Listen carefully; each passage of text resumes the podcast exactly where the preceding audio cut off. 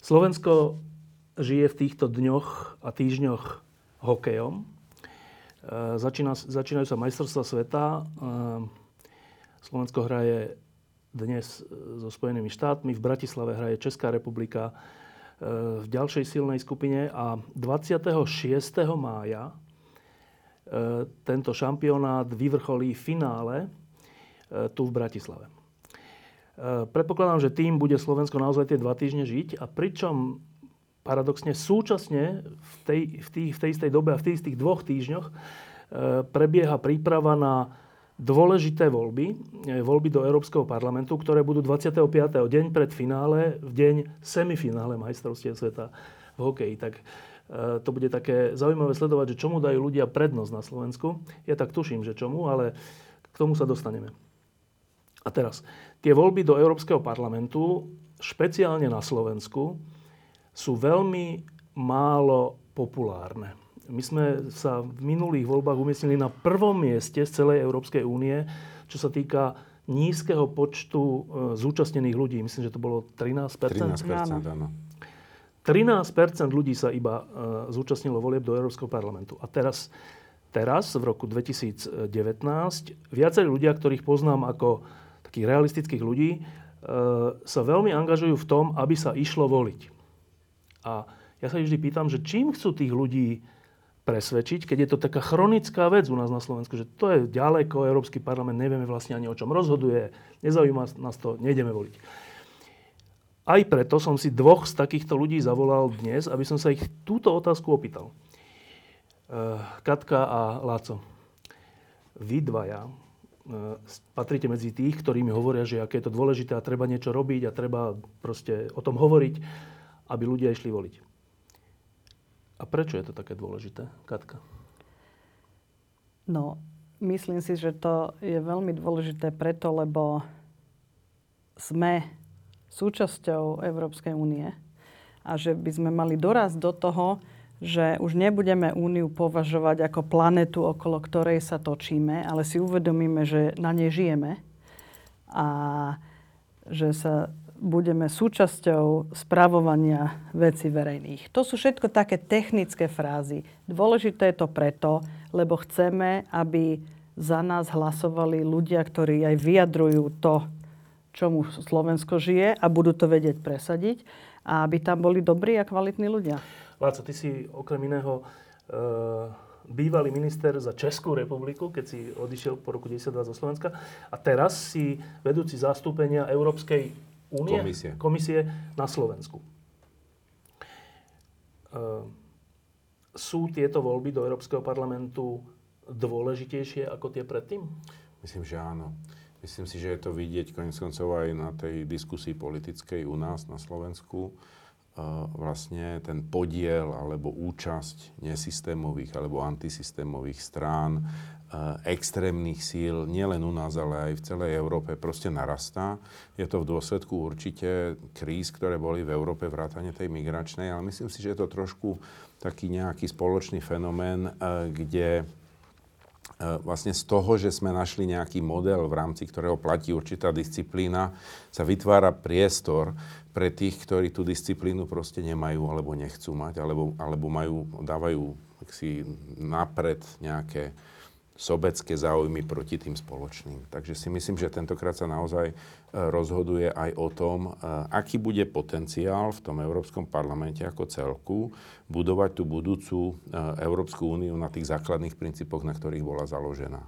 Lebo v zásade to vidím tak, že tie antisystémové síly tam môžu mať väčší podiel, nepochybne asi budú, a to znamená, že ten koncenzus pre čokoľvek, čo sa bude e, do budúcnosti riešiť, sa bude hľadať ako keby z menšieho počtu, ale pritom stále treba získať tú príslušnú väčšinu. Takže bude zložitejšie to rozhodovanie v prospech Európy, e, ako bolo predtým, to, to si myslím. A samozrejme záleží na tom, e, v ktorej tej skupine, koľko bude slovenských poslancov. No, človek, ktorý sa o to zaujíma, tak vie, že v Taliansku je hnutie e, ministra Salviniho, vo Francúzsku je Lepenová, e, v Rakúsku je, sú ďalší podobní ľudia. U nás sú takí ľudia, teraz boli stredoškolské simulované voľby, kde vyhral vraj Kotleba medzi mladými ľuďmi s nejakými 18% alebo tak nejak. Uh-huh. Čiže vidíme, že aj v týchto európskych voľbách hrozí, že veľký podiel získajú ľudia, ktorí sú pre demokraticky zmýšľajúcu verejnosť nepriateľní. Ale majú svojich voličov. A teraz, keď títo ľudia získajú väčší podiel, tak aby, aby sme tomu rozumeli, my ľudia, ktorí nepôsobíme v Európskom parlamente, v Európskej únii, v Bruseli, tak čo zlé sa stane, keď my na Slovensku budeme voliť zle, e, vyhrajú tu ľudia typu Kotlebu, v, v Taliansku vyhra Salvini, vo Francúzsku Lepenova. Čo zlé sa stane s Európskym parlamentom, ergo s celou Európskou úniou?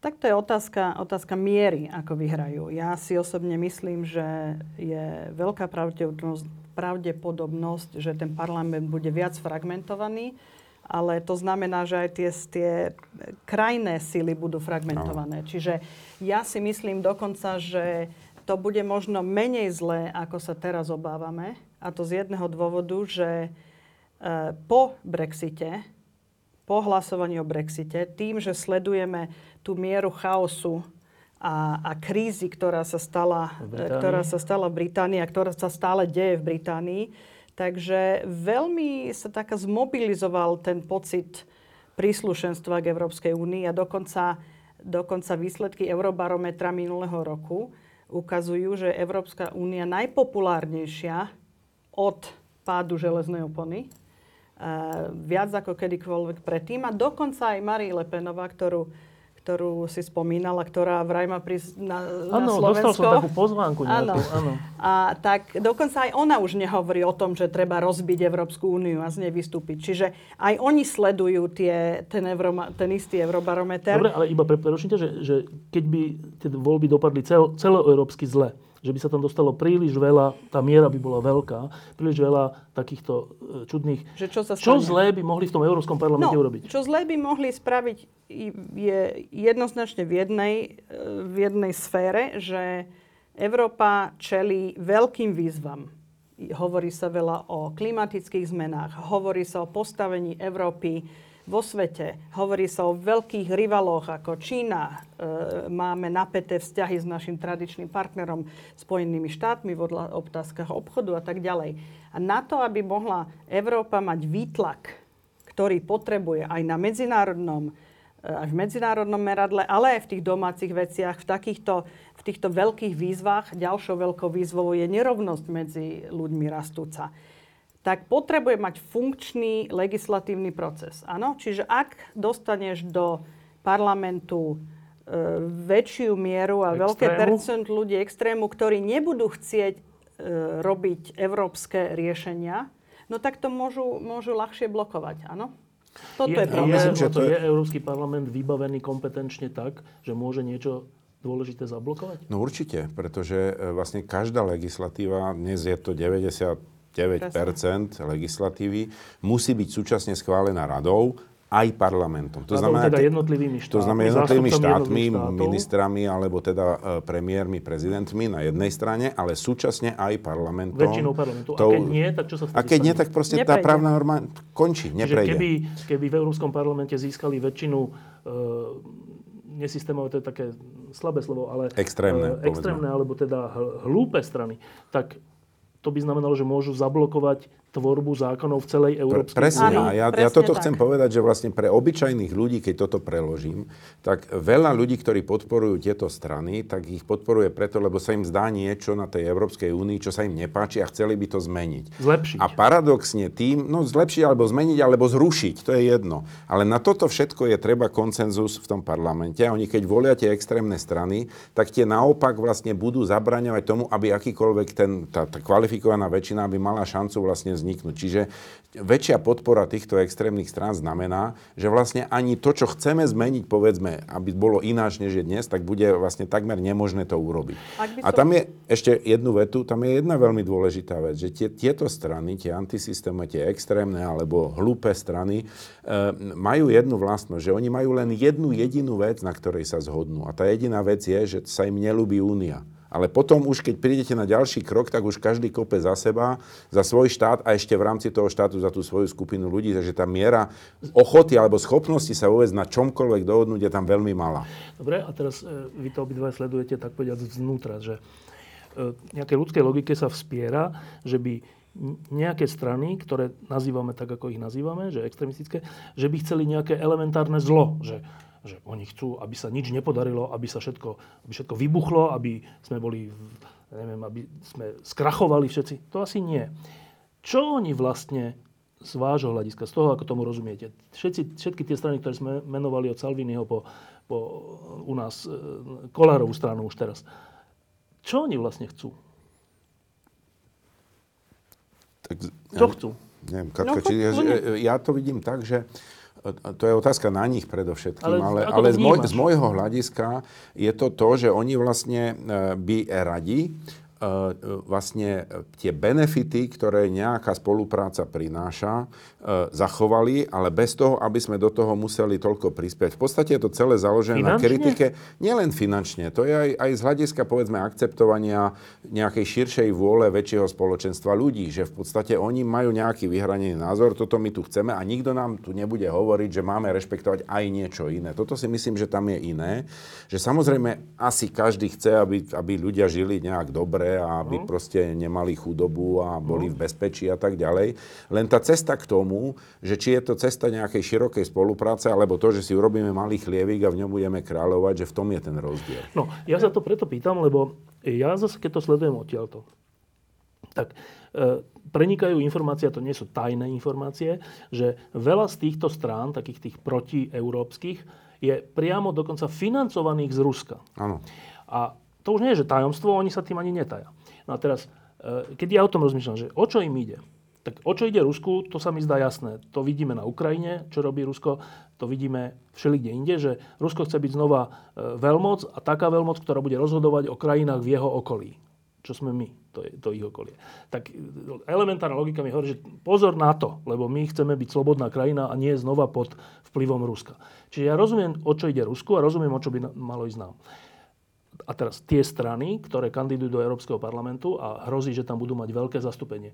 Nie je to náhodou tak, že im ide o to, aby Rusko v tomto spore zvíťazilo a oni budú mať finančné aj iné zabezpečenie? Nie je to takto jednoduché? Ja si nemyslím, že to je až takto jednoduché. Ja si myslím, že tam je veľká miera pomílenosti a je tam aj veľká miera eh, ešte predtým, než si spomínal Rusko, čo som chcela povedať, proste žijeme v dobe, kedy sme opantaní dezinformáciami. No. Žijeme v dobe, kedy sme opantaní hoaxami.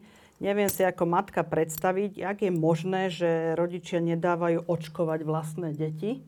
Áno, že, že proste veľmi ľahko, keď je tento svet okolo nás taký komplikovaný, tak no, ale to sme strany... pri tom, ale to je platené áno, Ruskom. No, je to aj platené no. Ruskom a, a preto ja si nemyslím, že tam nejak prvoplánovo, že my chceme že tí voliči hovoria si, že no my chceme teda, aby Rusko v tomto vyhralo. Nie voliči, ale tie strany. No, tie strany samozrejme, samozrejme v tomto, toto je možné, ale im ide hlavne o vlastný benefit a ide im o to, aby proste svoje partikulárne záujmy... Im ide o moc. E, aby svoje partikulárne záujmy presadili. Áno, ja ale inak, ne, ešte, neznam, no? ešte v tej charakterizácii e, Ruska, ja by som len jednu vec povedala, že, že o čo ide Rusku nie o to, aby kontrolovali, aj o to im ide, aby kontrolovali svoje okolie, svoje okolie ale im ide o to, aby proste ten liberálny demokratický systém padal, pretože Rusko je v situácii, keď je ekonomicky zle. na tom veľmi zle,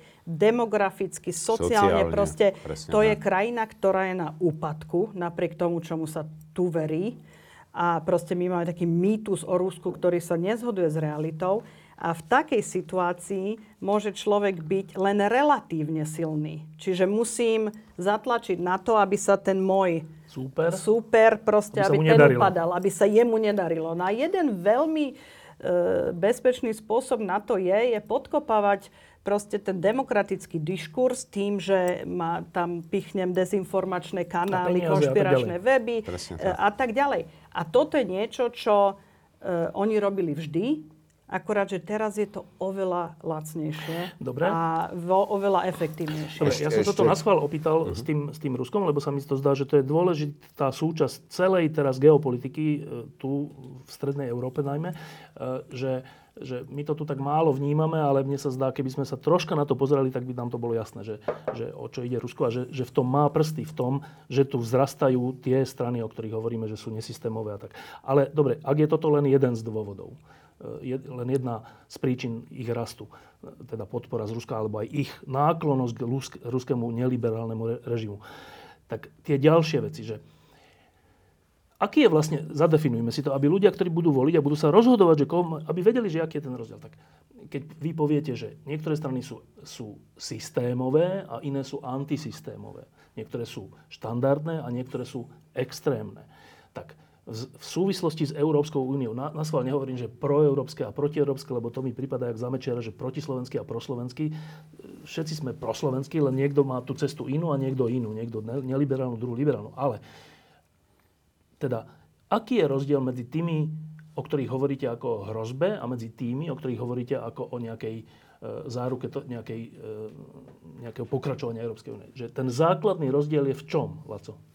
Ja si skutočne myslím, že v tom hodnotovom založení, že v podstate o čo, o čo tým stranám ide. Uh, Ja to stále vnímam tak, že ako keby e, je jednoduchšie získať moc na nejakých, e, povedzme, konkrétnych partikulárnych skupinových zájmoch e, na menšom území, než presvedčiť o tom proste 28 štátov. Takže vlastne to, to, to, to, to hrysko celoeurópske, ktoré je založené na spolupráci, na miery, na tolerancii, na demokracii, na týchto veciach, vlastne e, ty, tomuto typu síl nevytvára dostatočný priestor na to, aby sa dostali k moci. Ale keď sa to ohradí na menšie, na menšie hrysko, tak tí ľudia sa ďaleko jednoduchšie ovplyvnia. Lebo poviete, že však tu na vám niekto bráni z iného štátu ešte, aby ste predávali svoj tovar, lebo sa im to nezdá dosť dobre, alebo vám bráni robiť nejaké aktivity, alebo vás označuje za rasistov, alebo niečo také.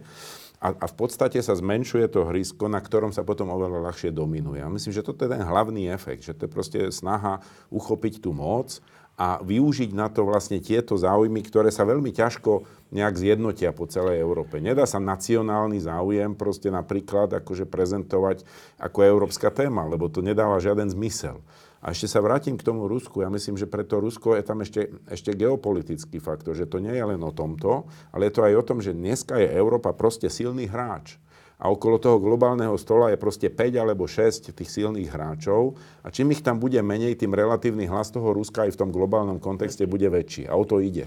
No, e, poviem jeden Môžem, príklad, ale- aby, iba, že, príklad k tomuto Lacovi, že um, to, čo hovorí, že uh, sily, ktoré až tak neobľúbujú uh, slobodu, uh, sa lepšie cítia v menšom celku, lebo tam môžu viac dominovať, než vo väčšom, kde sú aj trocha kontrolovaní vzájomnými dohodami. Tak príklad, že uh, dnešné Maďarsko. Ja poznám v dnešnom Maďarsku veľa novinárov. Uh, My to tu zo Slovenska, hoci je to náš sused, až tak nevnímame, to je zvláštne, no tak my, sme, my nevnímame svojich susedov ani len, čo sa tam deje. Uh, A tí novinári mi hovoria, že to je, tá situácia v médiách je taká, jak u nás zamečiara a, a možno ešte horšia. Áno. A teraz, a keď mi to hovoria, hovoria mi to z úplne, že s veľkým nasadením a s takou, s takou akože vášňou, že to je hrozné, že čo s tým budeme robiť a tak. Nemajú tam poriadnu opozíciu, nemajú tam médiá, nemajú tam e, slobodu v podnikaní. E, Orbánovi rodinní alebo priatelia sa stávajú zo dňa na deň miliardármi. To je naozaj situácia, ako sme my zažili. A teraz, keby bolo Maďarsko samo o sebe, nebolo by členom Európskej únie, tak čo? No tak robia si to ako chcú a keď sa ich voliči, keď sa maďarskí voliči rozhodnú, že, že im to nevadí, tak to tak bude a není problém. Ale teraz má Orbán problém, lebo pre tieto veci je kritizovaný, dokonca možno vylúčovaný z nejakej frakcie alebo proste tak. To je to, o čom ty hovoríš? Presne tak, áno. No, A je to ale, ale je tam ten element, e, že vlastne e, tá domáca pasivita tomu nepomôže. Ale neviem, či to mám nazvať pasivitou, alebo nechať sa oblbnúť, neviem, čo je, čo je to správne. Ale majú to stále ešte v rukách tí voliči. Toto tam stále je. A pre mňa ako veľmi ťažko pochopiteľné, že pokiaľ tí novinári a ďalší to takto vnímajú, ako je možné, že tam chýba ten prenos a že tí ľudia prídu a volia zase toto a vlastne väčšinovo. Hej? Že, že tam chýba nejaká, nejaká občianská proste e, iniciatíva. Ja neviem presne, že ako to mám Možno tam popísať. ale bola, hej. ona zanikla z nejakých dôvodov. Ale to by bolo na inú diskusiu. Ale teda e, hovorím to ako príklad, že, že teda, asi teda hovoríme o tom, že pre e, neliberálnych politikov je lepšie byť v menších celkoch, lebo sa le, ľahšie presadia. Dobre. Áno. Ale súčasne oni hovoria, a to naprieč, to, rovnako Taliani, rovnako Rakúšania, tí tohto typu, Maďari naši, že ale im nejde o to, aby nebola sloboda a demokracia, im ide o to, aby národné štáty, členské štáty Európskej únie boli rozhodujúce. Lebo že tak bola Európska únia založená, že to je spolupráca členských štátov a že to nemá byť, že niekto z hora. No a to sú ale. To je no ten ale vtip. presne, No. toto je ten paradox. no.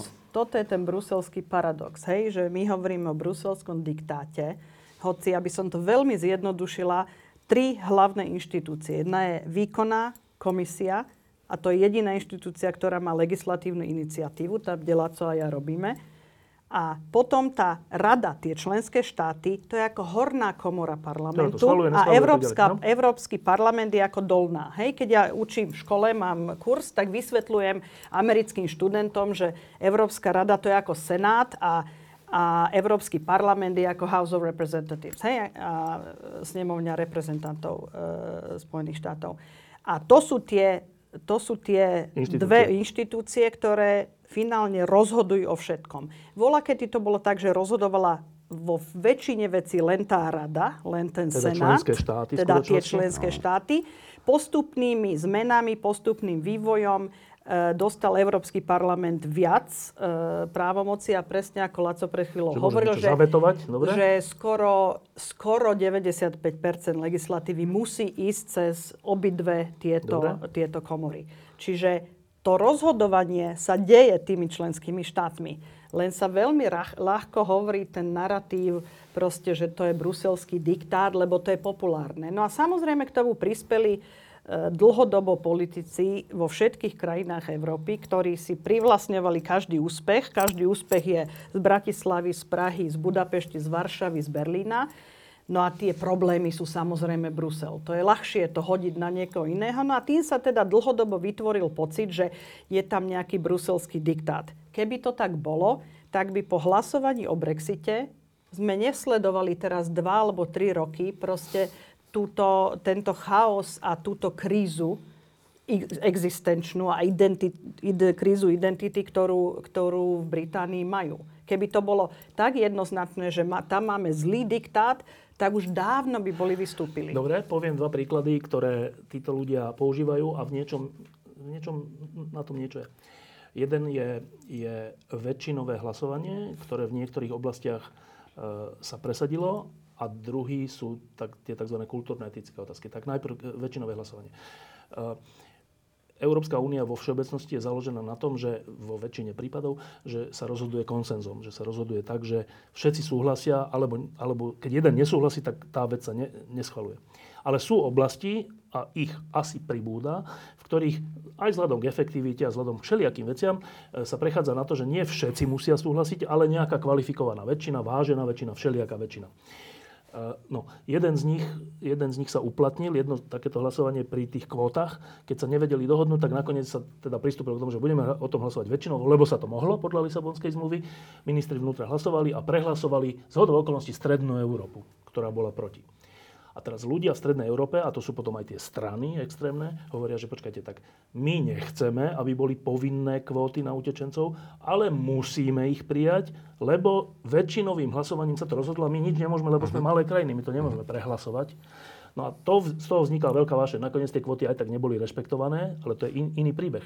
Ale ako príklad, že je dostatočne vysvetlené alebo na Slovensku vnútorne prijaté, že v niektorých veciach proste keď väčšina rozhodne inak, tak sa tomu trocha aj my musíme podvoliť, keď v iných veciach zase máme z toho výhody, alebo to ideme pretlačiť silou, že nebudeme to ľuďom vysvetľovať, proste musí to tak byť. Ja myslím, že odpoveď je, že to nie je prijaté, ale otázka, či je to vysvetlené. No. A ten, ten point je ale v tom, že ľudia väčšinou nevedia, že aj pri tom väčšinovom hlasovaní existuje aparát, ktorému sa hovorí, že blokačná menšina. No. To znamená, že aj menšina môže zablokovať Ale musí byť rozhodnutie. nejaká. Ale musí byť Áno. nejaká, aspoň nejaká. To väčšinou je 5 štátov a nejaký počet No. proste hlasov. A v tých, tej otázke kvót my sme proste nedokázali s našou politikou, naši politici proste nedokázali ani získať tú blokačnú menšinu. To je treba tiež povedať. To je proste nejaký systém demokratického rozhodovania. Ja hovorím, že keby sme spravili anketu medzi motoristami, že či je dobre jazdiť 50 v obci, my sme určite našli spustu takých, ktorí povedia, že proste to je blbosť, lebo ja jazdím opatrne a môžem kľudne 70, nikoho nezabijem. Ale proste, keď sa potom tá väčšina sa dohodne, podriadím, že tak no. sa proste tomu podriadím. Hej? A toto si myslím, že tu, my to takto nevnímame. Že tu aj, aj vlastne tá pozícia parlamentu sa vyvíja vlastne tak, že najprv sa kričalo, že preboha, však tu máme len radu, ktorá o všetkom rozhoduje, Mhm. demokratický deficit, treba dať priamo volených účastníkov a tak ďalej. Potom im dáme tú moc a potom sa stiažujeme, že zase ten parlament môže rozhodnúť ináč. Akože to nedáva žiadnu logiku a sa to prezentuje proste tak presne, ako sa to hodí. A ešte tá úloha komisie, to je tiež dôležité, ja mám také prirovnanie, hovorím, že tie štáty, keď si nastavovali pravidlá hry, tak si to predstavme ako hokejový zápas, keď hrajú dva týmy a má to byť fér, tak potrebujú rozhodcu. A ten rozhodca musí byť ako, nemôže byť z jednoho alebo z druhého štátu. Ten nikto nechcel, aby to pískali Nemci, Francúzi alebo hoci kto. Tak sa vytvorila nezávislá inštitúcia, ktorá sa volá, že Európska komisia a tam má za úlohu, na čom my sme sa dohodli, vy teraz strážte, aby to bolo implementované. A to sa aj robí. A takisto ako sa píska na rozhodcov, že rozhodcovi mrku, alebo tu si spravil chybu, to všetko je možné. Ale vždy znova ten zápas začína s tým, že tam ten sudca musí byť, ináč to nebude fér hra. Dobre, ale, ale ešte nie tak ľahko z toho odíďme, že, že, lebo po tom rozhodnutí väčšinovom, ktoré sa nie tak často stáva, ale vtedy sa rozhodli, že to tak urobia, na, akože, keďže vy v Strednej Európe ste takí akože, nesolidárni, čo bola pravda, že sme Áno. boli nesolidárni a že my chceme len tie dotácie a všetko, ale nechceme, keď je nejaká treba pomôcť, tak sa zdráhame. Tak ja chápem nahnevanie alebo tento pocit e, väčšiny západnej Európy. Tak sa rozhodli, že to väčšinovo, lebo Lisabonská zmluva to umožňuje. Lenže to rozhodnutie jednak nepresadili, hoci ho teda urobili, ale nepresadili. Tie kvoty sa nepresadili a, a jednak tým zvýšili popularitu týchto extrémnych a všelijakých strán. Áno. A teraz, bola to chyba?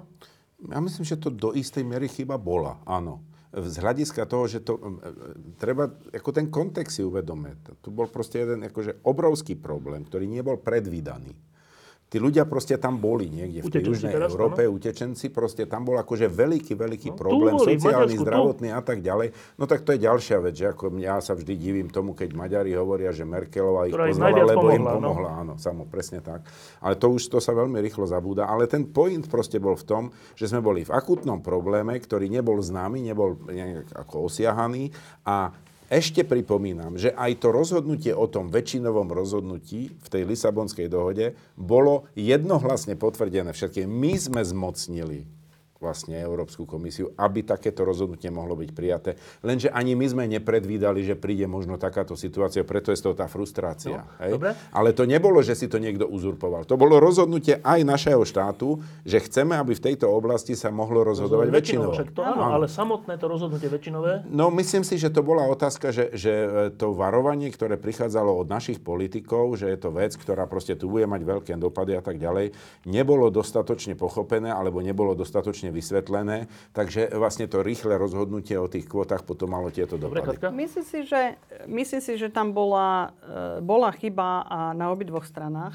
lebo si myslím, že e, my sa potrebujeme, a teraz pod slovom my myslím celý región, e, sa potrebujeme naučiť efektívnejšie fungovať v Únii tým, že proste hľadať, byť schopný tvoriť aliancie. To presne, čo Laco povedal, že my sme neboli schopní vytvo- vytvoriť blokačnú menšinu. Aj tým, že toto nie je niečo, čo v tomto ten Vyšegrad je skutočne slabý. V tej nejakej empatii a chápaní a schopnosti vytvárať aliancie s inými krajinami, chápať ich problémy a, a My vedieť stále nájsť riešime spojencov. seba. No. Stále, presne, sme tak zahladení do seba a teraz takto to robíme v našom parlamente. a Proste tá Európa je o vytváraní aliancií a na to potrebujem proste chápať e, problémy. Druhá strana je tá, že, že tiež nebolo počúvané dostatočne tomu Že varovaniu z nálady našej strany. hovoria, Lenže no? to, to, to varovanie z našej strany mohlo už vtedy prísť tým, že dobre, kvóty sú pre nás problém, ale vieme finančne napríklad Alebo pomôcť. Hej, že to, to bolo, my proste hovoríme nie tomu, nie, nie, nie, miesto toho, aby sme povedali, počúvajte, s týmto máme problém, ale vieme to vykompenzovať inak. Rozumiem. Čiže, ale chyba bola na oboch stranách vtedy. Dobre. Druhá, druhá oblasť, ktorá vyvoláva ten pocit, ani nie, že diktátu, ale ten pocit, že, že nakoniec sa rozhodne o nás bez nás, lebo sme malá krajina a tie väčšie si to rozhodnú, tak tá druhá oblasť sa volá, že kultúrne-etické otázky, tá sa tu často e, používa, aj teraz prezidentský voľba, aj stále sa vlastne používa. A to je tá, že e, e, jednotlivé krajiny majú aj iné tradície, aj nejaké iné v tomto zmysle aj hodnoty v niektorých veciach. E, A tie hodnoty nie sú totožné a tým pádom vzniká konflikt, ke- keď sa má urobiť niečo spoločné. No a tá, tá obava časti ľudí, ktorí potom volia často extrémne, je, že e, západné spoločnosti, tie dlhozápadné spoločnosti, e, majú nejaký stupeň vývoja, alebo nejaký stupeň poznania, alebo nejaký stupeň morálky, alebo niečoho, ale my máme iný. A keď, a však oni nech to tam majú ako oni chcú, ale my nech to máme ako my chceme. A teraz to je ten konflikt, že ale keď sme v jednej spoločnej Európskej únii, v jednom spoločenstve, tak je to niekedy ťažko, že v takýchto dôležitých veciach mať rozličné čo zákony. No a tá obava je, že asi to nakoniec skončí tak, to je tá obava, že sa presadí to celoeurópske riešenie, ktoré ale bude to, na ktoré sú zvyknutí v tých zabehaných veľkých európskych štátoch, ktoré ale pre nás budú nepriateľné. A preto voľme takých, ktorí budú proti takýmto veciam. Hovorím o registrovaných partnerstvách, o, o, o všetkých týchto veciach, ktoré poznáme, nechcem ich opakovať, lebo už unavujú. Ale je to, je to dôležitá vec. Je možné toto nejako zmieriť tak, aby ľudia v úvodzovkách nemuseli voliť polobláznou? No ja neviem o tom, že by e, nám Európska únia e, natláčala alebo legislatívou e, nás nutila e, tieto kultúrne veci riešiť. Toto, toto teda o tom neviem. Toto je ďalší z mýtov. Viem ale o tom, že sme dlhodobo, ešte dávno pred vstupom, e, k, že sme dávno pred vstupom e, do Európskej únie schválili Európsky dohovor o ľudských právach, kde sa jednoznačne, a dokonca naša ústava to takisto hovorí, že sa nesmie diskriminovať na úrovni medzi iným e, sexuálnej orientácie.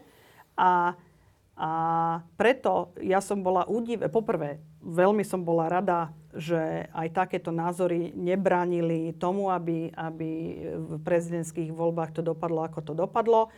A e, toto je predsa základná otázka diskriminácia, nediskriminácie registrované, registrované partnerstva. Ja skutočne dúfam, že táto krajina k tomu dospeje veľmi skoro, lebo tu hovoríme o tom, že ak majú vzťah a spolu žijú dve osoby rovnakého pohľavia, tak nemôže dostávať ten jeden zdravotnú dokumentáciu.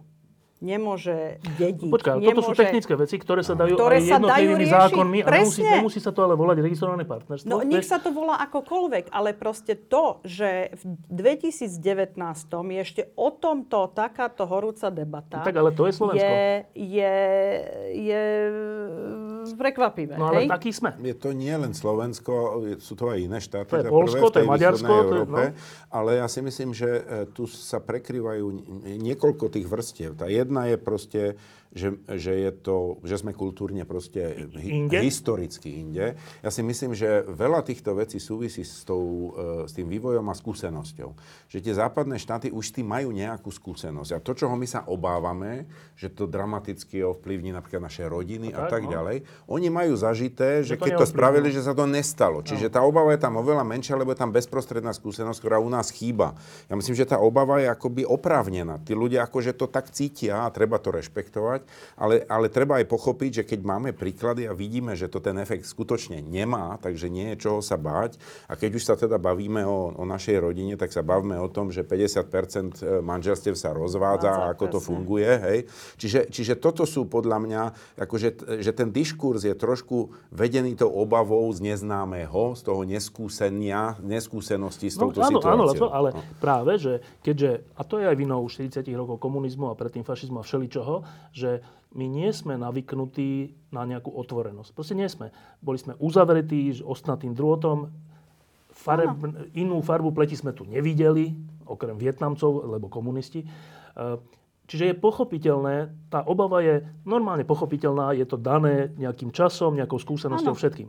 No a teraz, ale tá otázka je, že no ale keď toto nebude rešpektované, tak ako neboli rešpektované vtedy, keď sme sa báli imigrantov, tak keď toto nebude rešpektované, tak to bude zvyšovať tie Jasné. nálady proti. Áno. Jasné, Teraz- ale to je No lenže je otázka, Ale- ako to môže byť rešpektované, keď povieme, že registrované partnerstvo napríklad je súčasťou ľudských No práv. ale, ale tak sa to už nedá ten, ten point je inde. Teraz sa bavíme o tom, či je to rešpektované Európskou úniou. Áno. A v tej Európskej únii sú stanovené tie kompetencie. Sú kompetencie, presne. ktoré má únia, sú kompetencie, ktoré má národný Áno. štát a sú kompetencie, kde sú zdieľané tie Áno. kompetencie. Sa musia dohodnúť. Dobre. No a toto je proste nechané na úrovni toho štátu. Je? Štátu, Je presne. Áno. samozrejme. Lebo- Čiže je to na naše rozdiel, rozhodnutie. Na rozdiel od tej migrácie, kde aj my sme schválili, že tam bude, bude kvalifikovaná Áno, väčšina. ale to, tá, totiž to, to sa dá všelijako vždy obísť. E, Tieto veci sa obchádzajú cez súdnu moc, že e, existujú potom súdne rozhodnutia, ktoré sú ale záväzné, hoci jednotlivé štáty si rozhodujú o svojich veciach, ale keď, keď sa nejaké súdne rozhodnutie urobí, a teraz neviem, aký to je Toto je- Európsky to- súd, Ale alebo toto to, to, je- to je No, to- sporné, lebo, počkaj, lebo ale my to- to- nemáme to- precedentné právo na nie, nie, nie, Slovensku. ale to je to, ja iba hovorím teraz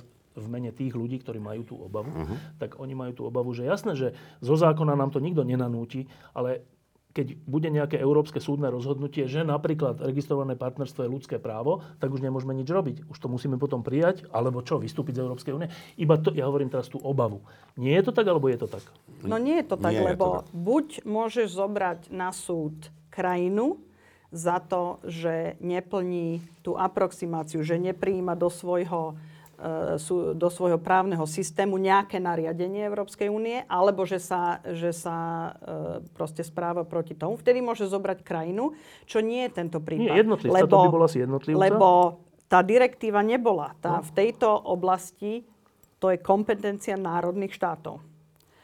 A teraz jednotlivec môže, hej, otázka distr- diskriminácie je otázka jednotlivca, no tak ale tam znova sa odvoláva človek na Európsku chartu, sa môže odvolať, ale nie na to, že nemá kto, ne, súd nemá ako povedať, že registrované partnerstvo je zrazu európska norma. To nemôže súd povedať, no, lebo nemôže to povedať, je... že keď, mu, keď Slovensko nejakému páru odoprie registrované partnerstvo, ten, ten dotyčný sa odvolá asi najprv na naše súdy a potom na Európsky súd, alebo neviem, aká je tá procedúra. A Európsky súd povie, že áno, je to diskriminácia. Nie je to potom už záväzné? Nie, Nie. lebo nie, A čo pretože... to potom znamená to rozhodnutie? Znamená to, že máme proste systém, ktorý v tejto veci je diskriminačný. A to Nič nevadí. Európskej No to by potom? hlavne malo vadiť nám, lebo je to v Ja rozpore s rozumiem, našou teraz, ústavou. Teraz ja hovorím v mene tých ľudí, ktorí majú tieto obavy. Rozumiem, nemôže to byť nanútené. Odpoveď je úplne jednoznačná. Nemôže? Toto Nemôže nemôže, z- z, individuálneho súdneho rozhodnutia Rozhodnutia voči nemôže konkrétnej byť, osobe áno. nemôže byť spravený zákon pre celú republiku. Áno. To v A čo, žiadnom tá prípade. osoba bude potom nejak odškodnená? Alebo čo sa vlastne E, stane? To je, to, to, to je otázka medzinárodného práva, lebo je veľa rozhodnutí medzinárodných súdov, však môžeme sa baviť aj o medzinárodnom, akože o, o, o súdoch, ktoré nie sú vôbec európske, ako môžeme ísť k Hák- Hákskému súdu, ten môže rozhodnúť, že niečo konštatuje, že je dobré alebo zlé a môže vyvodiť dôsledky voči konkrétnym osobám, ale nie voči štátu. Tam proste taká Dobre, možnosť nie je. čiže keby som to zhrnul, túto druhú obavu, že e, voľbou štandardných strán, teraz som volič, ktorý sa rozhodujem medzi štandardnými stranami a extrémnymi stranami, lebo mám obavy. Tak vy dvaja hovoríte, že nemaj obavu z toho, že z Európskej únie, z rôznych inštitúcií, súdov alebo hoci čoho, prídu nariadenia, ktoré budú meniť náš životný štýl týmto spôsobom, ako hovorí. Vy hovoríte, že to sa nedá. Nie. Ja myslím, že tá obava je inde. Ja myslím, že tá obava je v tom, že u nás sú domáce politické sily, ktoré zastávajú práve tie názory tolerancie a tie liberálne a chceme, to je to vlastne celé, celé to ťaženie proti liberalizmu je vlastne len akoby prevodom tejto obavy a tam je tá obava, že my sami si to schválime, nie to, že nám to niekto nanúti. Podľa mňa toto je akože e, veľký driver toho, že ľudia volia tie iné strany. A myslím si, že malo by sa proste povedať, že toto je vec spoločenského koncenzu, že toto je vec, ktorý si musíme doma vydiskutovať a rozhodnúť a že je to v našich rukách a nikto nám to nutiť nebude. Môžem ešte jednu vec, lebo to som ešte chcela povedať, keď e, sme debatovali o Rusku a teraz, keď hovoríme o týchto kultúrnych otázkach, lebo si sme tak identifikovali, že toto sú tie také dva veľké e, vplyvy na to, že rastie extrémizmus a rastie, rastie vplyv fašizmu a podobne na, na Slovensku. Ja by som veľmi chcela povedať, že to nie je len otázka Ruska, to nie je len otázka kultúrneho E, kultúrnych otázok tém, no? a etických tém, že za posledných 15 až 20 rokov na Slovensku, v Európe, v Spojených štátoch, celosvetovo obrovskou mierou stúpla nerovnosť medzi ľuďmi. Teraz nehovorím len o zaostalých regiónoch, ale obrovským spôsobom stúpla nerovnosť. A toto je téma, ktorou sa málo venujeme na Slovensku. Toto je téma, ktoré sa málo venujeme v Európe, v Spojených štátoch. Ja si osobne myslím, že ak elity e, politické a, a technokratické a tak ďalej sa nezačnú okrem otázok e, klimatických zmien a tak ďalej zaoberať veľmi vážne tým, že, že treba nájsť politiky a treba nájsť spôsoby, ako nenechávať vypadávať proste celé vrstvy spoločnosti z, toho, z týchto benefitov, ktoré globalizácia priniesla tak budeme mať obrovský problém. Áno, ale toto je, Katka, toto je podľa mňa problém skôr západnej Európy, že my na Slovensku v skutočnosti za posledných 20 rokov dobiehame e, západ aj v živote. Ale tiež ale si myslím, medzi ale nie medzi obyvateľmi presne, navzájom. Ja si ale myslím, ako že... celok. Prepač, no, ako, ako celok, celok áno, ale, ale to tí dávno, ľudia v Snine alebo presne, v Trebišove vôbec necítia. Ako prepač, hej? dávno... Nemajú sa horšie, ako sa mali predtým. Dobre, Štefan, ale veľmi dávno vieme, že ten ekonomický princíp toho, že keď že keď ten tide, ako sa povie, keď príliv, príliv. stúpa, že všetky lode zdvíha, je dávno prekonaný. Ale ja o tom nehovorím. Tá, nie, ja, hovorím, ja, si ja osobne... hovorím inú vec. Ja hovorím, že tieto, tieto postkomunistické krajiny, ktoré boli v úplnom ekonomickom dne, tak e, za tých 30 rokov od novembra 89 e, sme sa v skutočnosti všetkým sa nám polepšilo. To je jasné, Vieš, ale... Si, to ale, tak, že sa, že sa zve, ale sa relatívne, sa ale, ale relatívne rozdiely narastli veľmi výrazne a ja si dovolím povedať, že, že ľudia proste, však ešte boli tu donedávna, sa hovorilo o hladových dolinách. Je tu no. množstvo, je to, ale je tu veľké časti populácie, ktoré majú pocit, že nebenefitovali a nebenefitujú z toho celkového ja. nárastu rovnakým spôsobom. Ja no buď... dobre, ale, ale podstatne menej ako iní a ja si v tomto vidím jeden z mnohých, teda z jeden z hlavných dôvodov nárastu dobre, extrémnych ja strán. vidím ešte jeden a ten považujem za dôležitý a úplne málo sa o ňom hovorí. A to je taká vec, že keď no, európsky politici alebo e, politici Európskeho parlamentu, Európskej komisie, že kto z nich niekoho na Slovensku chytí za srdce. Že pre nás sú to takí, že dobre, takže Juncker, čo o ňom vieme, že občas má vypité. A čo ešte o ňom vieme? Eh, a teraz európsky komisári, tak vieme, že my tam máme, európske, možno ešte vieme, že Češi, že nejaká Jourová alebo kto. Ale ešte čo o tom vieme? Ale to není preto, že je o tom málo informácií, ale že Proste ja, ja mám skoro pocit, že z povahy veci to nemôže byť inak. Že z povahy veci je to tak, že náš minister školstva rozhoduje o našich deťoch a náš minister, neviem, vnútra rozhoduje o únose Vietnamca. Alebo tak, a vieme, že či sme za, proti, to, to sa nás týka veľmi, že každodenného života, zdravotníctvo, vieme, že náš a tak. Ale že, že komisár pre, ja neviem prečo, že čo, čo, čo ja s ním? No a teraz, že tento, a to není demokratický deficit, to je podľa mňa z povahy veci, že, že e, tento pocit odcudzenia, alebo ani nie, že odcudzenia, že bolo by to aj prirodzené, ale ľuďom je vtlkané ako keby, že ale to je pre vás dôležité, my sme Európania, je to pre vás dôležité, zaujímate sa o to, ale oni sa o to... To je ako keby ste fanúšikom Slovenska hovorili, že buďte fanúšikmi aj Kazachstanu. No, tak prečo by som mal byť fanúšik Kazachstanu? Čiže, čiže ja viem, že to ale, je iné. Ale fanúšik ja Ukrajiny, fanúšik Počkej, Ukrajiny by Ja s tým nesúhlasím, ale to by sme museli byť provincia Kazachstanu, aby sme boli, nie, ale, to, toto je iná entita. Ja hovorím o, o, o tom srdci. Ano. Keby som povedal, že, že Európska únia nie je vecou srdca. Z nejakých dôvodov. Ja by som bol rád, keby bola, ale nie je. Je to vec, že asi je to výhodné, tí, čo sú za, že je to výhodné jednak finančne, aj možno bezpečnostne a všelijako aj civilizačne, však my sme teda tí lepší, alebo tak, taký pocit to dáva. Máme euro a tak. Ale to sú také výhodné veci, ale nie je to ako keby chýba v tom, až do dnes, chýba v tom taká tá identifikácia ľudská, že v čom je problém? Tak pozri, ja si myslím, že treba ísť k podstate. Primárne Európska únia vznikla v 58. ako mierový projekt. Vznikla preto, aby už nikdy nebola na európskom kontinente vojna, aká sa práve prežila. A z toho to potom postupne rástlo. Teraz máme situáciu, že môjmu synovi je ťažko vysvetliť, 13-ročnému, že ja keď vojna, som bola, že niečo... nie len, že není vojna, ale že ja som nemohla ísť do Rakúska e, len tak. Hej? Že proste už ten, už ten étos toho, ktorý naši rodičia, generácia našich rodičov chápala, teda tí, čo boli v Únii vtedy, že toto je niečo, čo nám prináša hodnotu ako takú, tak toto sa vytráca postupne, ako sa tie generač- generácie lebo je to menia. Lebo je to brané samozrejme. Teraz by som išla ďalej. Teraz mladí ľudia berú ako samozrejmosť to, že môžu ich študovať e, nie hoci kam chcú, chcú cez Erasmus.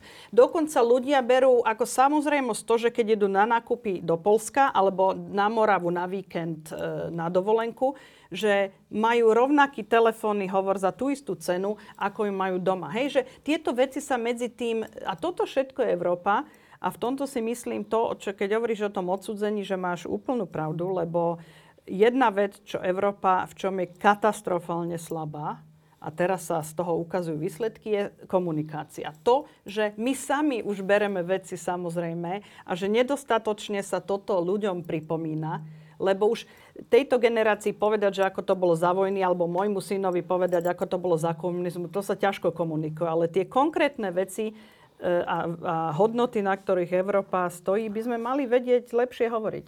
Otázka je, že či vlastne oni majú tú srdcovú hodnotu tých mladých ľudí ako také.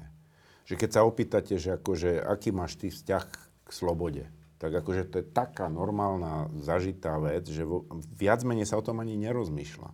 A keď, keďže tá, tá Európa, zjednotená Európa reprezentuje tieto hodnoty, ktoré vlastne my nemáme, akože nevyjadrujeme k ním nejakú akože emocionálnu Prečo? A, no to ja neviem. Pravdepodobne preto, aspoň teda ako ekolog, ja tvrdím, že hodnotu vecí si vždy dokážeme doceniť až v momente, keď ich stratíme. Alebo keď Ale keďže tú, keďže tú skúsenosť stratenia vlastne nemáme, alebo absencie teda, tak potom vlastne nemáme tú, tú, tú, ten pocit tej hodnoty, keď to tu je. Myslím si, že tak sme ako no. ľudia nastavení, lebo ľudia sa konec koncov evolučne vždy chovali podľa toho, čo im lepšie zachovalo život. Čiže investovali svoju energiu a všetko do toho, čo ich bezprostredne ohrozí. To znamená, keď je niečo akože secured, tak tam už netreba investovať. My investujeme len do toho, čo není secured. A to je ten problém, zaistené. Hej? Že to je ten problém, že keď v momente, keď vlastne tá vojna naozaj reálne hrozila, zažili sme to, videli, videli sme tie rozvaliny, nebolo čo jesť, tak to bola obrovská hodnota a všetci sme to milovali. Ale v momente, keď už je toto akože nehrozí, a keď mám strechu nad hlavou a keď mám čo jesť a mám čo piť a v podstate akože teda bezprostredne môj život nie je ohrozený, tak toto dávam nabok a idem po tých iných veciach, ktoré ešte zaistené nemám. No, keď teraz, e, to zase je užitočná lekcia, čo vidíme na Ukrajine. E, ja myslím, že aj preto e, na Slovensku tá popularita alebo súvzťažnosť Európskej únie, ak na to není až taká zlá, že vidíme, čo, čo čo sa môže s krajinami, ano. ktoré nie sú súčasťou ano. Európskej únie a na to, že tam proste príde nejaký iný štát a odhryzne im kus územia. A, a z toho, ja si tak trocha aj vysvetľujem tú, celkom vysokú podporu Európskej únie aj na Slovensku. Ešte je stále celkom vysoká. Ona má ešte inú súvislosť, ak môžem. A no. to je tá súvislosť, že tu na prebehli nejaké škandálne súvislosti, ktoré tento štát sám od seba nevyriešil, alebo riešil ich nedostatočne. A tí ľudia sa obrátili úplne automaticky k Európe, že však niečo s tým robte, Príklad? lebo to není v poriadku. No tak napríklad tie polnohospodárske dotácie. Tak Čiže tí ľudia naraz vnímajú, že aha, tak keď, keď si nevie, niekto sa ich zastane. Vyšia presne. A myslím, že to veľmi prispieva. A potom je tam ešte jeden element. Ja veľmi mám takú obľúbenú otázku práve na tých, ktorí teda fandia tým stranám, ktoré vidia, akože buďme teda akože trošku e, otvorenejší k tomu Rúsku a, a pozrime sa proste, že dá sa žiť aj mimo Úniu a tak ďalej, tak sa vždy pýtam na jednu jednoduchú otázku, že prečo teda Srbsko ktoré je relatívne hodne akože národne orientované, keď nepoviem nacionalistické, Pravoslávne, no. ktoré je pravoslávne, ktoré má historické väzby na Rusko. Hej. Prečo sa tak snaží strašne dostať do Európskej únie, keďže by to bolo dobre byť mimo a orientovaný na Rusko? A na to vlastne nie je iná odpoveď, než to, že, že to nie je len o tých ekonomických výhodách, ale je to aj o niečom ďalšom. Je to proste širší koncept, ktorý je pre tých ľudí atraktívny. Ešte jedna dôležitá vec, ktorá aj mňa osobne trápi, teraz nehovorím za iných ľudí, ale za seba, že uh, dlhé roky som sledoval uh, s takým znepokojením takú vec, že uh, existovala taká idea, ako keby, že integrácia má byť nekonečná. Že, všet, že najlepšie je, keď sa všetko bude stále, integr- stále viac spájať alebo dávať na spoločnú úroveň alebo v konečnom väčšinové hlasovania. Tak čím viac oblastí nech je spoločných. A Pritom však Európska únia je založená na princípe subsidiarity, čo znamená, že to, čo je lepšie robiť na národných úrovniach, nech sa robí na národných úrovniach, to, čo je lepšie spoločne, spoločne. A to, čo ale, je lepšie na miestnej úrovni, nech miestnej. sa robí na miestnej no, úrovni. A teraz, ale tie, tie reči a všelijaké dokumenty a všetko bolo, že integrácia. A každý, kto bol, že ale v tejto veci by nemala byť integrácia, tak bol označený, že ten je protieurópsky. To mi úplne vadilo, lebo tam som sa naozaj cítil ako za Mečara, že my, ktorí sme kritizovali Mečara, tak sme boli protislovenskí. Hoci my sme ho kritizovali, pretože sme boli proslovenskí. Uh-huh. On bol protislovenský tým, čo robil. No, ale teda vrátim sa k tomuto, že uh, ja si myslím, že tam je troška problém nejakých elít, ľudí, ktorí sú vo významných funkciách a oni zase z povahy veci keďže sú v tých funkciách a v tých prostrediach, tak troška sa zmenia, troška ináč uvažuje. To je normálne, to je z povahy veci. Lenže to iné uvažovanie, podľa mňa, nabralo už v minulosti e, takú mieru, že vznikol pocit odtrhnutosti. Že tí, tí ľudia ma už nereprezentujú. Oni tam hovoria o nejakej stále novej a novej integrácii, ale tu, na Slovensku, v Polsku, Maďarsku, ale aj Francúzsku, Anglicku a hoci kde, si bežní ľudia toto nemyslia, že všetko sa má integrovať. Uh-huh. Ale keďže sa tu urobilo ako ideologická norma, že tak, tak toto je, tak to je správne, tak, tak sa tým smerom postupovalo a to vytváralo tú priepasť. A teraz moja otázka. Je už, ja už teraz až troška s potešením, ale troška aj s iným pocitom, sledujem, že dokonca už aj Zurinda hovorí, že to je asi príliš. Že to je asi príliš, že vo všetkom. Že sa, už sa, zase mali by sme byť troška realistickí voči ľuďom. Nastal tento, tento očistný obrad v tých elitách európskych? Ale ja si myslím, že to už dosť dávno, ako veď napríklad minulý rok e, vydal, e, vydala komisia pod Junckerovým vedením 5 scenárov hej, o tom, že ako by tá Európa mala vyzerať. Mali sme e, reflexiu, ktorá začala teda po brexitovom referende. Dokonca v Bratislave bol ten summit. Teraz sme mali summit v Sibiu včera v Rumunsku. A teraz sa momentálne vôbec nehovorí o ďalšom nejakom o náraste oblastí, kde to treba ešte viac integrovať. Naopak sa hovorí o sfunkčnení európskych rozhodovacích mechanizmoch už v oblastiach, ktoré, ktoré tam sú. A hovorí sa o tom, aby, aby tie oblasti, kde e, skutočne potrebujeme ťahať za jeden koniec, poviem príklad, ktorý ktorý e, sme videli počas krízy ekonomickej. Hej? My sme boli v situácii, že bol 10. výročie spoločnej meny, eura, kde sme aj my, a mali sme spoločnú menovú politiku a absolútne rozdielne fiskálne politiky. Áno, to, čo robí ministerstvo financí. Rozpočtové, Čiže áno? rozpočtové. Čiže krajiny, ktoré potrebovali robiť niečo ako devalvovať menu, nemohli, lebo boli súčasťou eura a pritom ich rozpočtové politiky boli veľmi, veľmi rozdielne. A v rámci, v rámci e, krízy sa podarilo urobiť pár mechanizmov spoločných takých, ktoré by 5-10 rokov predtým boli nepredstaviteľné. Hej? Čiže ja si myslím, že momentálne je situácia taká, že veľmi pragmaticky sa ide k európskym e, riešeniam v oblastiach, kde oblasti. to je skutočne no, potrebné. A tých oblastí, vedel by som ich aj pomenovať. Jedna je táto, táto menová. Keď už máme spoločnú menu, tak musia byť nejaké veci, ktoré tú menu nejako chránia spoločné. Keď už máme spoločnú hranicu, tak by mala byť asi presne. spoločné, no, presne, spoločná tak. ochrana tých hraníc. A keď už máme nejakú uh, aj spoločnú pozíciu vo svete, tak asi by sme mali mať aj nejaké ozbrojené sily, ktoré garantujú tú vec spolu, spolupráci s Amerikou, ale mali by sme niečo mať. A teraz A na tomto, neviem, či není, na tom je tak trocha zhoda. S výnimkou niektorých krajín, paradoxne Talianska, ktoré, ktoré nechce, aby bola spoločná obrana hraníc, hoci jeho sa to najviac týka, ale zase tam je asi ten pocit tej suverenity, že my si budeme svoje hranice nechrániť. Áno. No, dobre, však nech to skúsia. Ale, ale nie je zhoda, teda to sa vlastne pýtam, že na, na týchto oblastiach je, skoro by som povedal, zhoda aj s časťou extrémistov na Slovensku. Viem, o čom hovorím. A teraz, e, ale to znamená, že to, čo ty, hovoríš, Laco, že, že tá ambícia všetko zintegrovať je už preč? Určite. Ja, ja som presvedčený, že dokonca ani nikdy nebola, že všetko zintegrovať. Len to bolo o tom, či bude tá integrácia väčšia, či pôjde akoby... V zásade tá celá diskusia je, že ideme smerom k federácii, alebo ideme ako zachovať ten model, že únie proste. A to federácia bolo vnímané ako väčšia integrácia, ale aj to nie je úplná integrácia. No, toto je si treba akože stále pripomínať. A myslím, že toto je v súčasnej dobe, že ten, že ten pohľad je presne ako povedala Katka. Uh, on to Juncker vlastne vo svojom programe úplne na začiatku ako vyjadril dosť jasne, že nech je únia veľká vo veľkých veciach a malá v malých. Inými slovami, venujme sa tomu, čo nám spoločne prináša hodnota. benefity a tie malé veci nechajme na národné štáty. Ale je tam jedna drobná výnimka, lebo čo si nepovedal povedal, je spoločný trh. A veľa tých e, opatrení, ktoré sú na európskej úrovni príjmané, sú príjmané v súvislosti s tým, aby ten trh bol skutočne otvorený a prístupný pre všetkých a nevytváral výhody pre určité skupiny, buď štátov, alebo teda nejakých podnikateľov a tak ďalej. A tam potom niektoré veci akože z toho vyplynú, aj keď sami o sebe, keď ich človek vidí ako tú právnu normu, tak vlastne tá súvislosť nie je úplne bezprostredne jasná. Tam by sa asi malo investovať viac do tohoto vysvetľovať.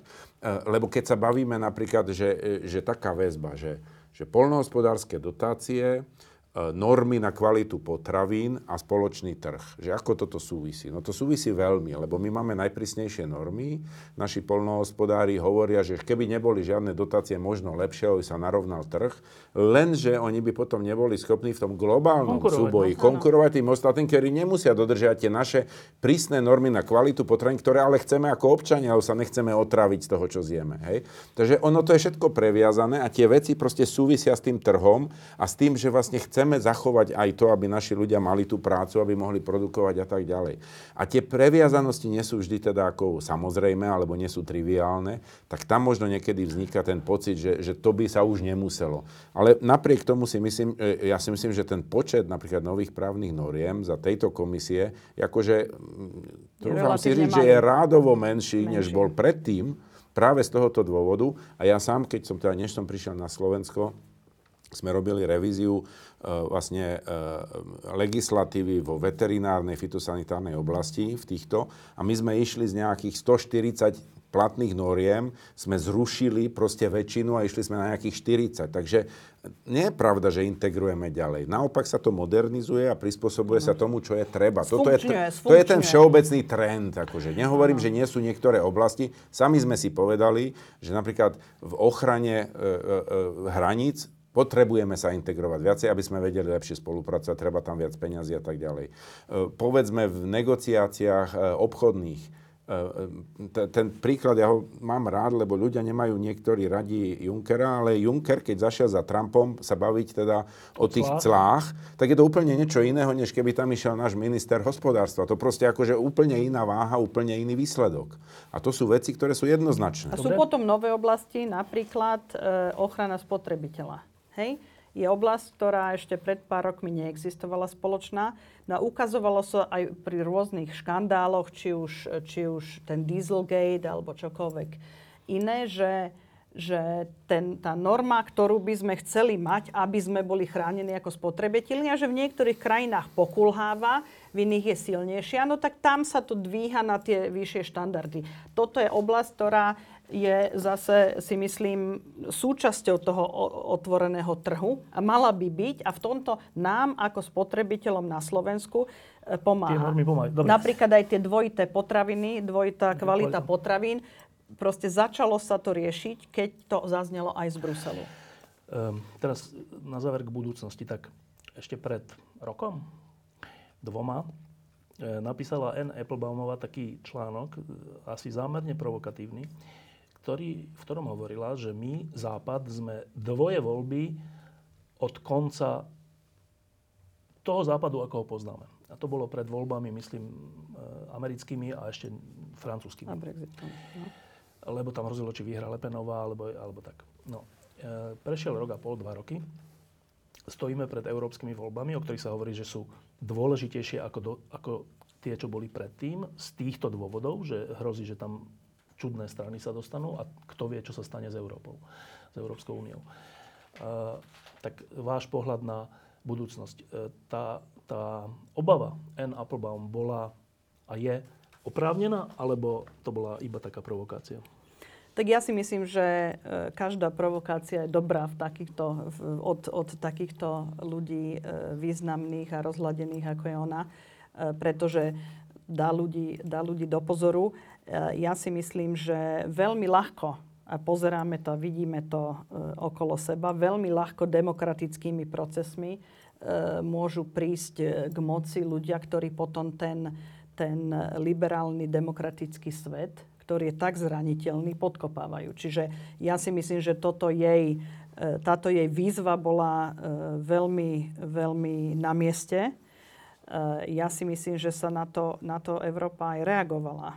Hej? Že sa udialo viac vecí, uh, udialo sa, ktoré bolo ťažko si predtým nejak predstaviť. Máme v Bielom dome náš tradičný partner, máme prezidenta, ktorý uh, nielenže sa začína obchodná vojna s Čínou, ale bola Európska únia z Bieleho domu cez tweet vyhlásená za obchodného nepriateľa. Hej? Toto sú veci, ktoré ktoré naštrbujú proste pocit dôvery. Je významná krajina Európskej únie, ktorá hlasovala za to, že chce, chce vystúpiť e, z Európskej únie a teraz uvidíme, koľko e, sa dostane e, do parlamentu práve tých, tých e, extrémnych strán.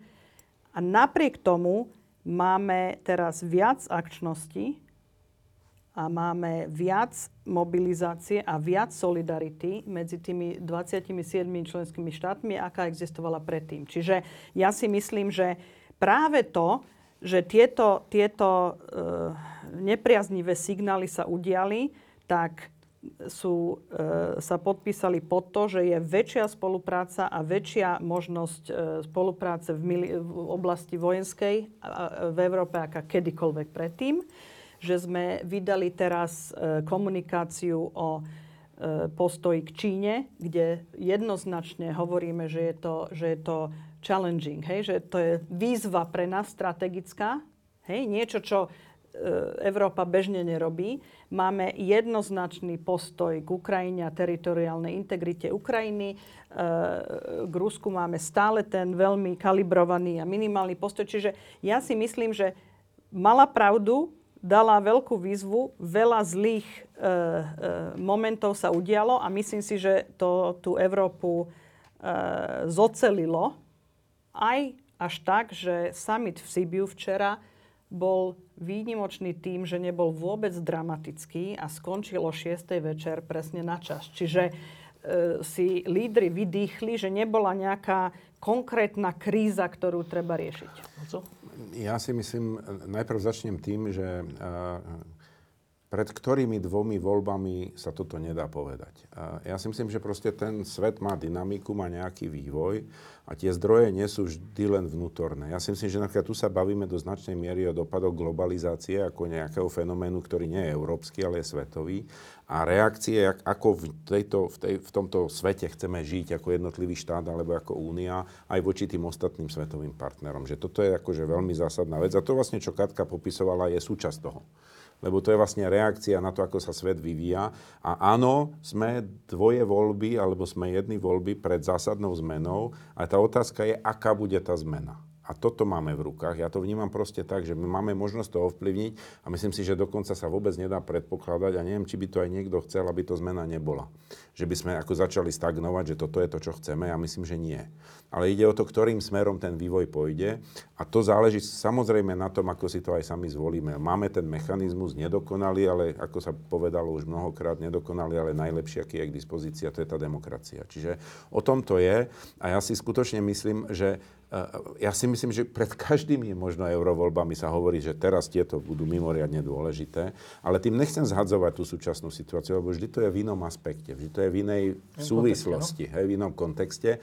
A teraz sa bavíme o tom kontexte, že či nám ide o ten základný princíp tej zjednotenej Európy, ktorá je postavená na, na nevojine, na spolupráci, na tolerancii, na slobode, alebo či chceme hľadať nejaký iný model, ktorý ale vieme z minulosti, že keď to je atomizované, tak to, to, to, ten počet interakcií, tých čiar a možných konfliktov proste prudko narastá a, a so všetkými hrozbami, čo s tým súvisia. E, ešte kým vám dám poslednú otázku, tak predposledná bude troška taká didaktická, aby sme vedeli, ako to funguje. Keď budeme teraz voliť e, europoslancov, my na Slovensku 8 alebo koľkatých? 13. 13. 13. tak. Respektíve 14 a, uh, zatiaľ. A, keď Anglicko Tak, uh, 13 poslancov. Tak taký elementárny pocit. Ja keď som bol v, Euró- v Európskom parlamente, tak prvý pocit bol, že strašne veľa je tam tých poslancov. Tá sála je obrovská a ten pocit je, že však tam sa normálny človek nedostane k slovu. A tento pocit som mal ešte aj potvrdený tým, že tam sú také procedúry, že nie každý sa môže dostať slovo, máš minútu a musíš byť schválený svojou frakciou, či ako. No proste, že nie je to úplne taká tá parlamentná demokracia, na, na akú sme zvyknutí z našich parlamentov. A v tomto môže mať e, človek pocit, že no a čo tých 13 tam v tom mori, navyše sa ani nedostanú v každej rozprave k slovu, ani len k faktickej, tak čo tam oni vlastne môžu? Čiže to, to nahráva tomu pocitu, že to nie sú až také dôležité voľby, lebo to je e, zrnko v mori piesku. E, tak vy ste odtiaľ, alebo poznáte ten mechanizmus. Čo tí 13 môžu? No, hlavne individuálny poslanec, ak je šikovný, hovorí perfektne, e, hlavne anglicky, alebo jedným aspoň z tých troch úradných jazykov, či angličtina, francúzština, nemčina, a je aktívny a je kompetentný v nejakej oblasti, no tak samozrejme môže presadiť veľmi veľa. Je veľmi veľa veľmi známych poslancov, veľmi e, vysokoprofilových, ktorí majú veľký vplyv. Ak tam človek ide a chce tam len prežiť a, a nebodaj nevie ani jazyk, no tak sa tam dá tiež prežiť tak, že neurobi nič. Čiže to je zase, to je o líderstve a to je o osobnej schopnosti, čiže ak sa dostane do významného e, výboru, ak vie pracovať v rámci svojej politickej frakcie, lebo tie politické frakcie majú veľmi významný vplyv na, na rozhodnutia. E, rozhodnutia. ako celok. Hej, oni hlasujú ako celok. Čiže, čiže preto sa proste pozerať na ten, na ten celok, 13-členný no? tým, to nie je tým Slovensko, hej? To, to, tí sú v jednotlivých frakciách a v jednotlivých výboroch a potom v svojich zástupných výboroch. No a tam môžu mať samozrejme veľký vplyv. Poviem príklad e, Eduarda Kukana. Ja pracujem v oblasti e, východného partnerstva a rozširovania. No v otázke rozširovania na západný, v oblasti západného Balkánu bol Edo Kukan jeden z hlavných kolaborátorov našich. Ano? Jeden z hlavných ľudí, ktorí mali veľký dosah a presah na, na vlády, pre, prezidentov a tak ďalej Eh, na Západnom Balkáne a môj komisár proste s ním x krát chodil, bol súčasťou eh, debát o prespa dohode, ktorá eh, nám doniesla Severnú, Severné Macedónsko. Áno, čiže človek môže byť veľmi významný, ak sa do toho vloží, ak mu venuje tú energiu a, a má tie schopnosti. Ja myslím, že tam je kľúčová tá vec, že tá predstava, že je to len o tom, že ako budeme my hlasovať v tom 750 člennom parlamente v dobe, keď sa hlasuje, tak to je presne tá zlá. Tam je to potom 13 lomeno 750. A tá realita je, že tie rozhodnutia sa tvoria predtým. Tie sa tvoria vo výboroch, tie sa tvoria na chodbách, tie sa tvoria na expertných Aha. stretnutiach, na, na interakciou s komisiou, na interakciou s radou. A tam tí ľudia proste musia, musia presne to, čo bolo povedané. Okrem toho, že sú v niečom teda akože dobrí experti, alebo aspoň teda majú dobrých asistencov, vedia, vedia sa pripraviť, vedia jazyk, tak ešte musia mať jednu zložku. A to ja práve často spomínam, keď sa bavíme o tom, koho ideme vybrať, aj kvôli tým extrémnym stranám.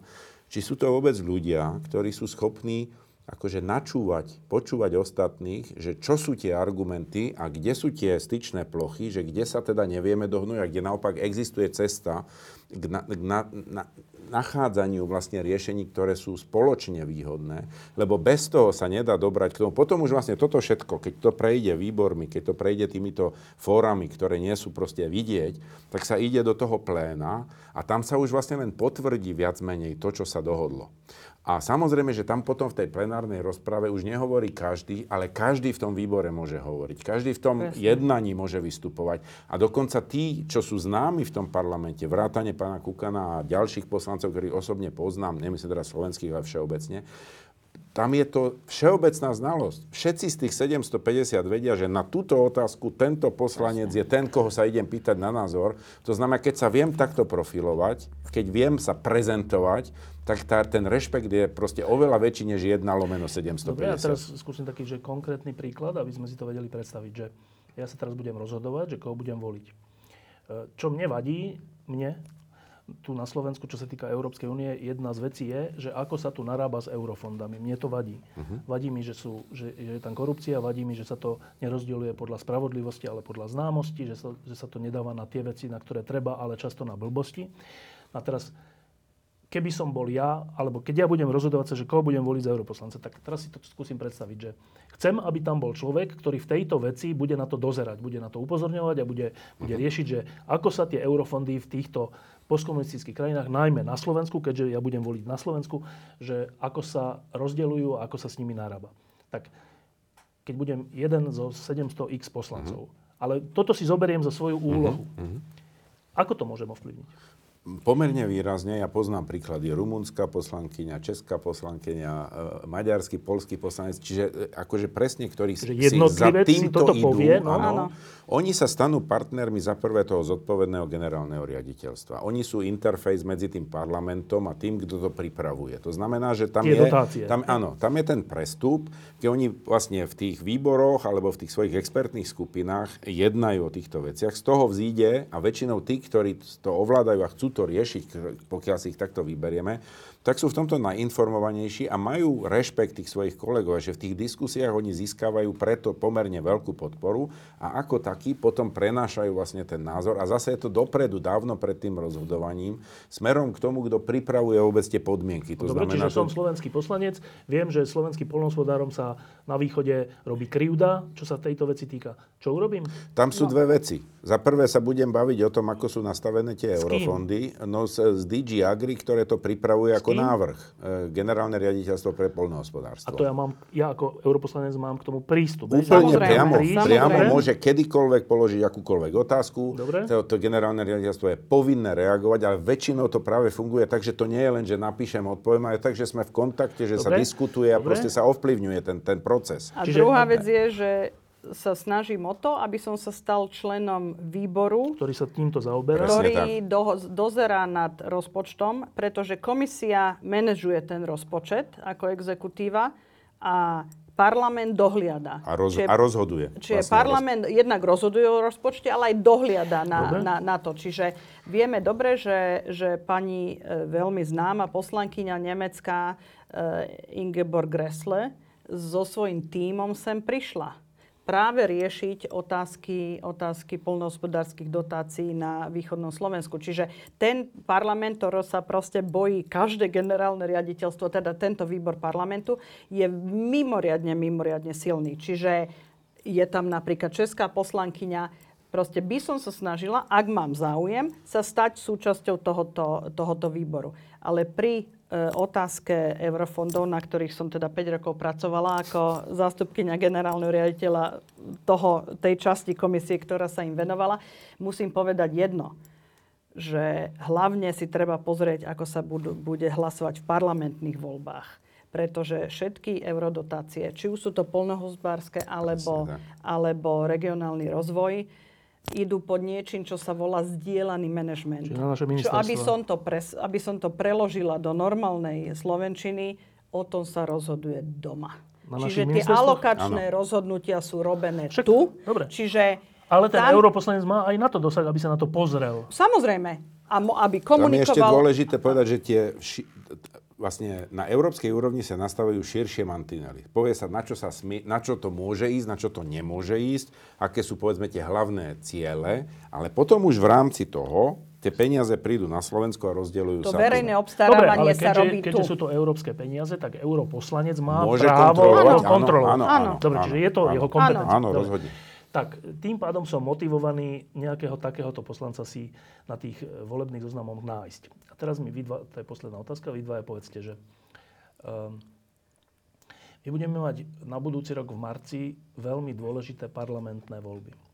Nie len z tohto hľadiska eurofondov, ale aj celkového smerovania Slovenska. A o dva týždne budeme mať e, voľby do Európskeho parlamentu, ktoré sú zase dôležité z toho hľadiska, o ktorom sme teraz hovorili. Uh,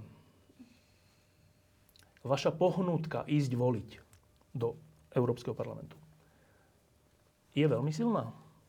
No moja určite áno a dúfam, že aj divákov tejto A keď relácie. povedz, povedz jedno, že čo to znamená? Prečo je veľmi silná? No pretože sme súčasťou Európy, neobiehame okolo nej, ale je to aj náš parlament. A rozhoduje o veľmi dôležitých veciach, ktoré budú ovplyvňovať môj život, život môjho dieťaťa, život mojich susedov, priateľov. Laco? Pre mňa je to viac menej to isté, ale povedal by som to inak, pretože veľmi dobre zvnútra viem, akým spôsobom sa rozhoduje a o čom sa rozhoduje, tak mi veľmi záleží na tom, kto to bude rozhodovať. A preto k tým voľbám pôjdem určite. Ďakujem, že ste prišli. Ďakujem. Ďakujem. A teraz už takto, že typnite si účasť. 21%.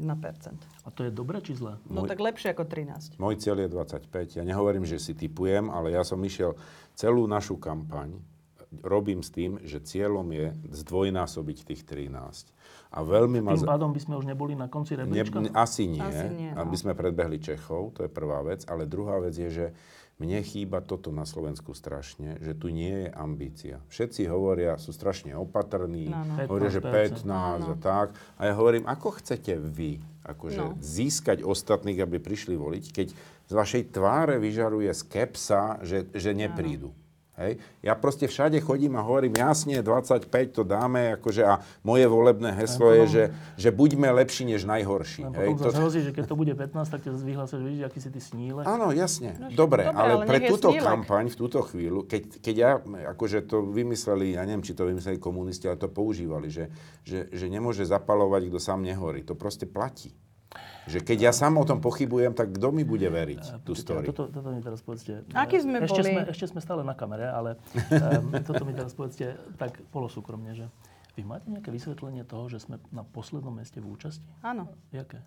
No proste, akože toto je čeladný národ. My proste stojíme s tým klobúkom pri tých dverách. Proste my nemáme pocit, že niečo vieme zmeniť. Že len pýtame a to je všetko. A To proste tá, vec. Európa, proste tá Európa je fakt tá planeta, o ktorej, okolo ktorej my obiehame a nevieme, ale že že na do našich volieb sa zúčastniť. Tiež by mohli Áno. mať ľudia pocit, že na čo, nebudem sa v žiadnych volieb No tak zúčastniť. tam majú väčší, lebo to je malá krajina, tu máš väčší pocit, máš to na televízore, pozeráš ich v tom ale parlamente. posledný, No posledný. Ja si myslím, že to bolo kombinovaný vplyv. Podľa mňa to bolo pred tými krízami, pred finančnou, pred migračnou. Je, akože nič nehrozilo, Nič hej? nehrozilo. Ne, nerozhodovalo sa o ničom zásadnom. Nebolo tam že nejaká dichotómia, že vlastne to nebola voľba.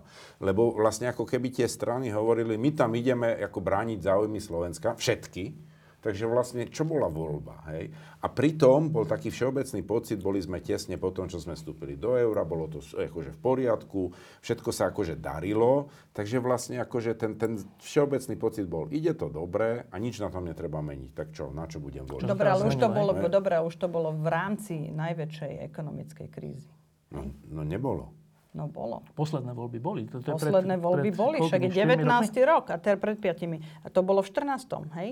To už bolo 2008 bola kríza. Toto je práve to, že... Ale to už bolo po kríze. Dobre, ale vlastne. už bolo po kríze. Kríza bola prekonaná a migračná ešte nebola. Hej.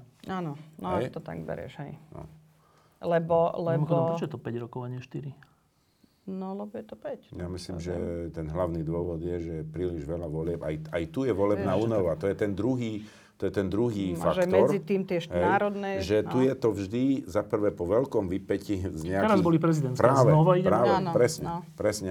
A keby trošku akože niekto rozmýšľal aj z hľadiska nákladov, tak keby sa aspoň spojil akože, No. čo viem, druhé kolo e, prezidentských, alebo prvé nech to bude kľudne, aby, to, aby tam boli všetci no. s európskymi, tak máme úplne inú účasť a hlavne inú reprezentáciu. A ešte, čo som zabudol, alebo čo, To na, čo nedoš, na čo nedošlo slovo, je ešte, že v tom Európskom parlamente tí jednotliví poslanci majú tú pozíciu výrazne ovlivnenú silou mandátu, neveľkosťou krajiny. Oni, tí, tí, tí poslanci vzájomne rešpektujú, že malá krajina, tak nemôžeš mať za sebou 5 miliónov ľudí, ale keď má mandát 13%, alebo má mandát 60%, tak to je ako, e, oni vlastne povedia, za koho hovoríš, chlapče, však 13% volilo, akože sorry, toto není, vlastne, ty nie si hlasom toho štátu. Hej? Uvidíme.